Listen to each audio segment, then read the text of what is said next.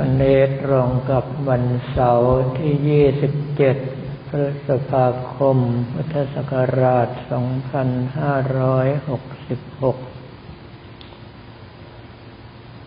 เราได้ตัดยอดนาคที่สมัครบวชเพื่อปฏิบัติธรรม ช่วงสัปดาห์วันวิสาขบูชา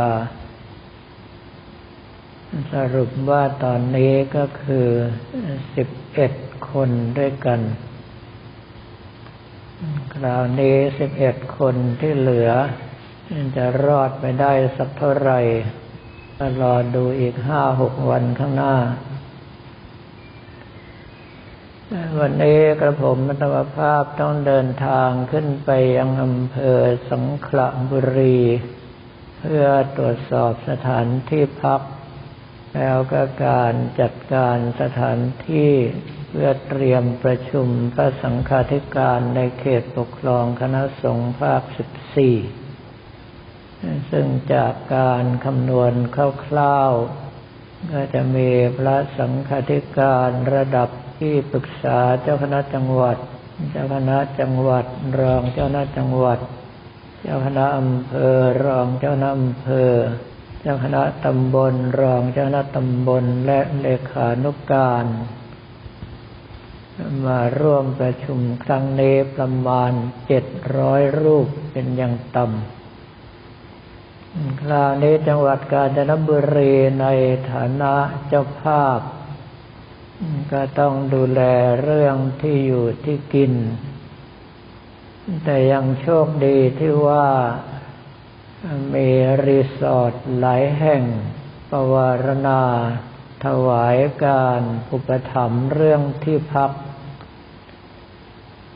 อย่างเช่นวันนี้ที่กระผมมรภาพไปสำรวจความพร้อมดูก็มีแมกไม้รีสอร์ทที่หมู่แปดตำบลหนองลูแล้วก็วังกะรีสอร์ทที่หมู่สองตำบลหนองลู ต้องบอกว่าในฐานะเจ้าภาพบรรดาท่านเจ้าของรีสอร์ทก็ถือว่าเสียหน้าไม่ได้ จึงพร้อมใจกันปรารณาให้ที่พักฟรี แก่บรรดาพระสังฆาธิการที่มาร่วมประชุมในครั้งนี้ ในนามของคณะสงฆ์ภาค 14 ก็ต้องอาศัยโอกาสนี้เจริญพรขอบคุณท่านเจ้าของรีสอร์ทและผู้เกี่ยวข้องทุกท่าน ที่ตั้งใจช่วยเหลือกันอย่างเต็มที่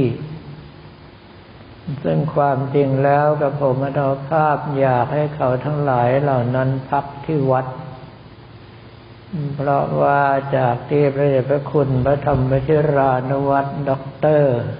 เจ้าคณะภาคสิบสี่ท่านให้นโยบายไว้ก็คือ อยากให้เพื่อนพระสังฆาธิการในจังหวัดอื่น ๆ มาดูบ้าง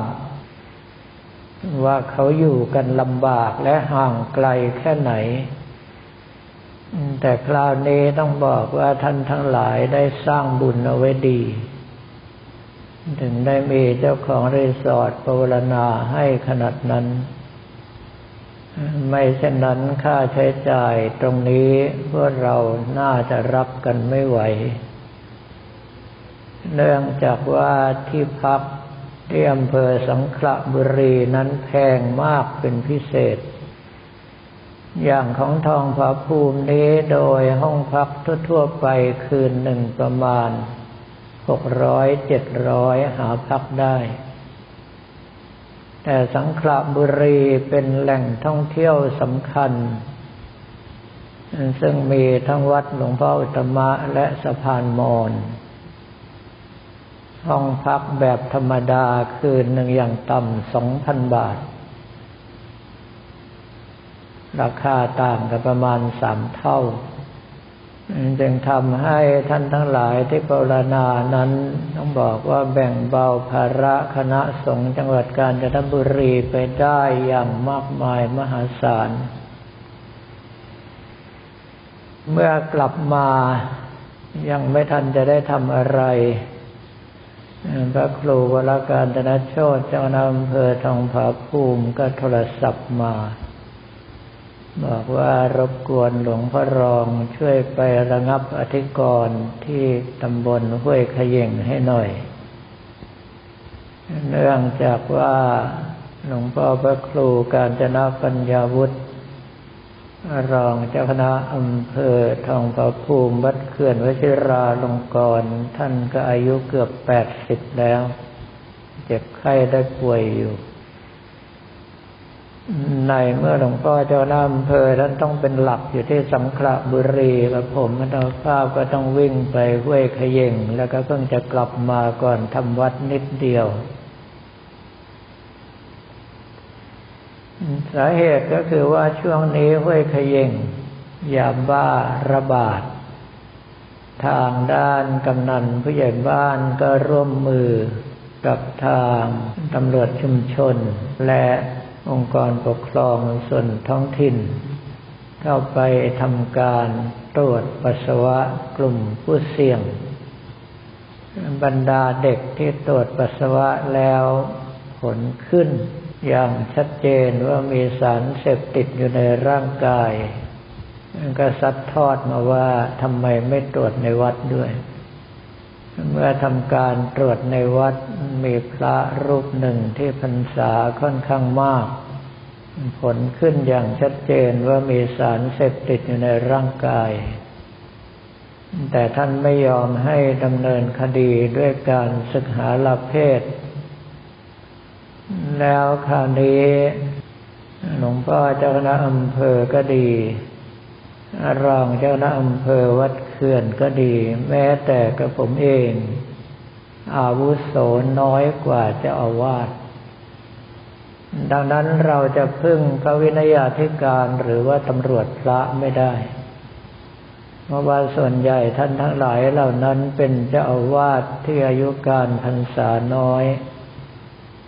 ไปเจอเจ้าอาวาสแถมยังเป็นเจ้าคณะตำบลอาวุโสสูงสุดเข้าด้วยก็คงทำอะไรไม่ถูก กระผมมาตภาพจึงต้องเดินทางไปแล้วแม้ว่าจะอาวุโสพรรษาน้อยกว่าท่าน แต่ว่าผลงานที่ผ่านมาทำให้ท่านเกรงใจ ท้ายสุดก็ยอมให้ลูกศิษย์ของตนศึกษาลาเพศ เพราะกับผมยืนยันว่าศึกไปจะไม่มีการดำเนินคดี เพราะจะเอาเข้าโครงการบำบัดผู้ติดยาเสพติดในฐานะผู้ป่วย ซึ่งจะใช้เวลาไม่เกินสิบห้าวัน ก็ออกมาแล้วสามารถบวชใหม่ได้ เนื่องเพราะว่าคดีนี้ไม่ใช่คดีหนักหนาจนถึงขนาดอาบัติปราชิกห้ามการบวช ในเมื่อเป็นเช่นนั้น เรื่องถึงได้จบลงด้วยดีคราวนี้เราท่านทั้งหลายจะเห็นว่าเรื่องที่หนึ่งสิ่งเสพติดเหล่านี้ไม่มีข้อห้ามเอาไว้ในพระวินัยตั้งแต่ต้น เรื่องพระวยุคสมัยนั้นไม่มี แต่องค์สมเด็จพระสัมมาสัมพุทธเจ้าประทานข้อตัดสินในพระวินัยเอาไว้คือมหาประเทศสี่ซึ่งเรื่องสิ่งเสพติดในปัจจุบันนี้จัดอยู่ในข้อสิ่งที่ไม่สมควรพิจารณาแล้วว่าไม่สมควร สิ่งนั้นย่อมไม่สมควร แปลว่าผิดพระวินัยแน่นอน ดังนั้นเราท่านทั้งหลายถ้าหากว่าเอามหาประเทศสี่เข้าไปจับโดยไม่มีใจอคติ เรื่องทุกอย่างจะจบได้ง่าย เพราะว่าชัดเจนมาก แม้กระทั่งปัจจุบันนี้เรื่องของกัญชากระผมมาตอภาพยืนยันว่าเป็นสิ่งที่ไม่สมควร พิจารณาแล้วว่าไม่สมควร กัญชาย่อมไม่สมควรต่อพระภิกษุสมณเณรไม่ใช่กฎหมายอนุญาตให้ครอบครองได้ไม่เกินหกต้น แล้วเราเป็นพระเป็นเนน จะไปปลูกกัญชาจะเอาไว้เสพเรื่องพวกนั้นเป็นเรื่องที่ควรจะละเว้นเป็นอย่างยิ่ง เนื่องเพราะว่าหมอหนูไม่ใช่หมอ หมอหนูตั้งใจขายกัญชาเท่านั้น จึงต้องหาทางแก้ไขให้กัญชาไม่ใช่พืชเสพติด แต่แก้ไขอย่างไรก็แก้ไขไม่ได้ เนื่องเพราะว่ากัญชาเป็นพืชเสพติดที่ให้ผลต่อจิตประสาท ไม่ว่าจะอ้างความดีในการรักษาโรคอะไรก็ตาม เราต้องไม่ลืมมัชฌิมาปฏิปทาขององค์สมเด็จพระสัมมาสัมพุทธเจ้า ก็คือต้องพอเหมาะพอดี แปลว่าควรจะอยู่ภายใต้การควบคุมของแพทย์ ไม่ใช่ปลูกเอง เสพเองกันคลึกคลื้น เดี๋ยวก็ได้หลอนกัญชาฆ่ากันตายแบบที่เกิดคดีขึ้นมา แล้วทุกคนก็พยายามปิดข่าว เบี่ยงเบนว่าไม่ใช่ผลจากการเสพกัญชา องค์สมเด็จพระสัมมาสัมพุทธเจ้าบัญญัติพระธรรมวินัยเอาไว้ มีอานิสงส์อยู่สิบประการ ประการหนึ่งก็คือกดข่มผู้เก้อยากคำว่าทุมมังกุในบาลีที่แปลว่าผู้เก้อยากคือพวกหน้าด้าน ต่อให้จับได้ต่อหน้าต่อตาก็ปฏิเสธ แบบวันนี้ที่เขาอ้างว่าโดน กันแกล้ง ก็ที่สองก็คือเพื่อความสุขของผู้มีศีลเป็นที่รัก เนื่องเพราะว่าทุกคนอยู่ภายใต้ระเบียบเดียวกัน ปฏิบัติในสิ่งที่เหมือนเหมือนกัน ย่อมไม่เกิดวิปฏิสารคือความเดือดเนื้อร้อนใจว่าตนเองต่างจากผู้อื่นดังนั้นในเรื่องของพระธรรมวินัยถ้าหากว่าเราเคร่งครัด เข้มงวด และรู้จักระมัดระวัง โอกาสที่เราจะเดือดร้อนก็ไม่มี ยังโชคดีที่ว่าทางกำนันผู้ใหญ่บ้านตลอดจนกระทั่งตำรวจชุมชนที่เข้าไป เห็นแก่พระพุทธศาสนามาก จึงไม่ยอมให้นักข่าวเข้าไปในพื้นที่ทำให้เรื่องนี้จบลงได้เมื่ออีกฝ่ายหนึ่งยอมศึกหาลาเพศและเข้ารับการบำบัด ในเมื่ออยู่ในฐานะผู้ป่วยก็ไม่ต้องโดนบันทึกประวัติ กลับออกมาบวชใหม่ได้ภายในไม่กี่วันเท่านั้น ต้องถือว่าเป็นโครงการที่เอื้ออาทรเป็นอย่างยิ่งต่อผู้เสพที่หลงผิด แต่ถ้าหากว่าใครทำจนเป็นสันดานก็อาจจะต้องมีการลงโทษกันในทางอื่นต่อไป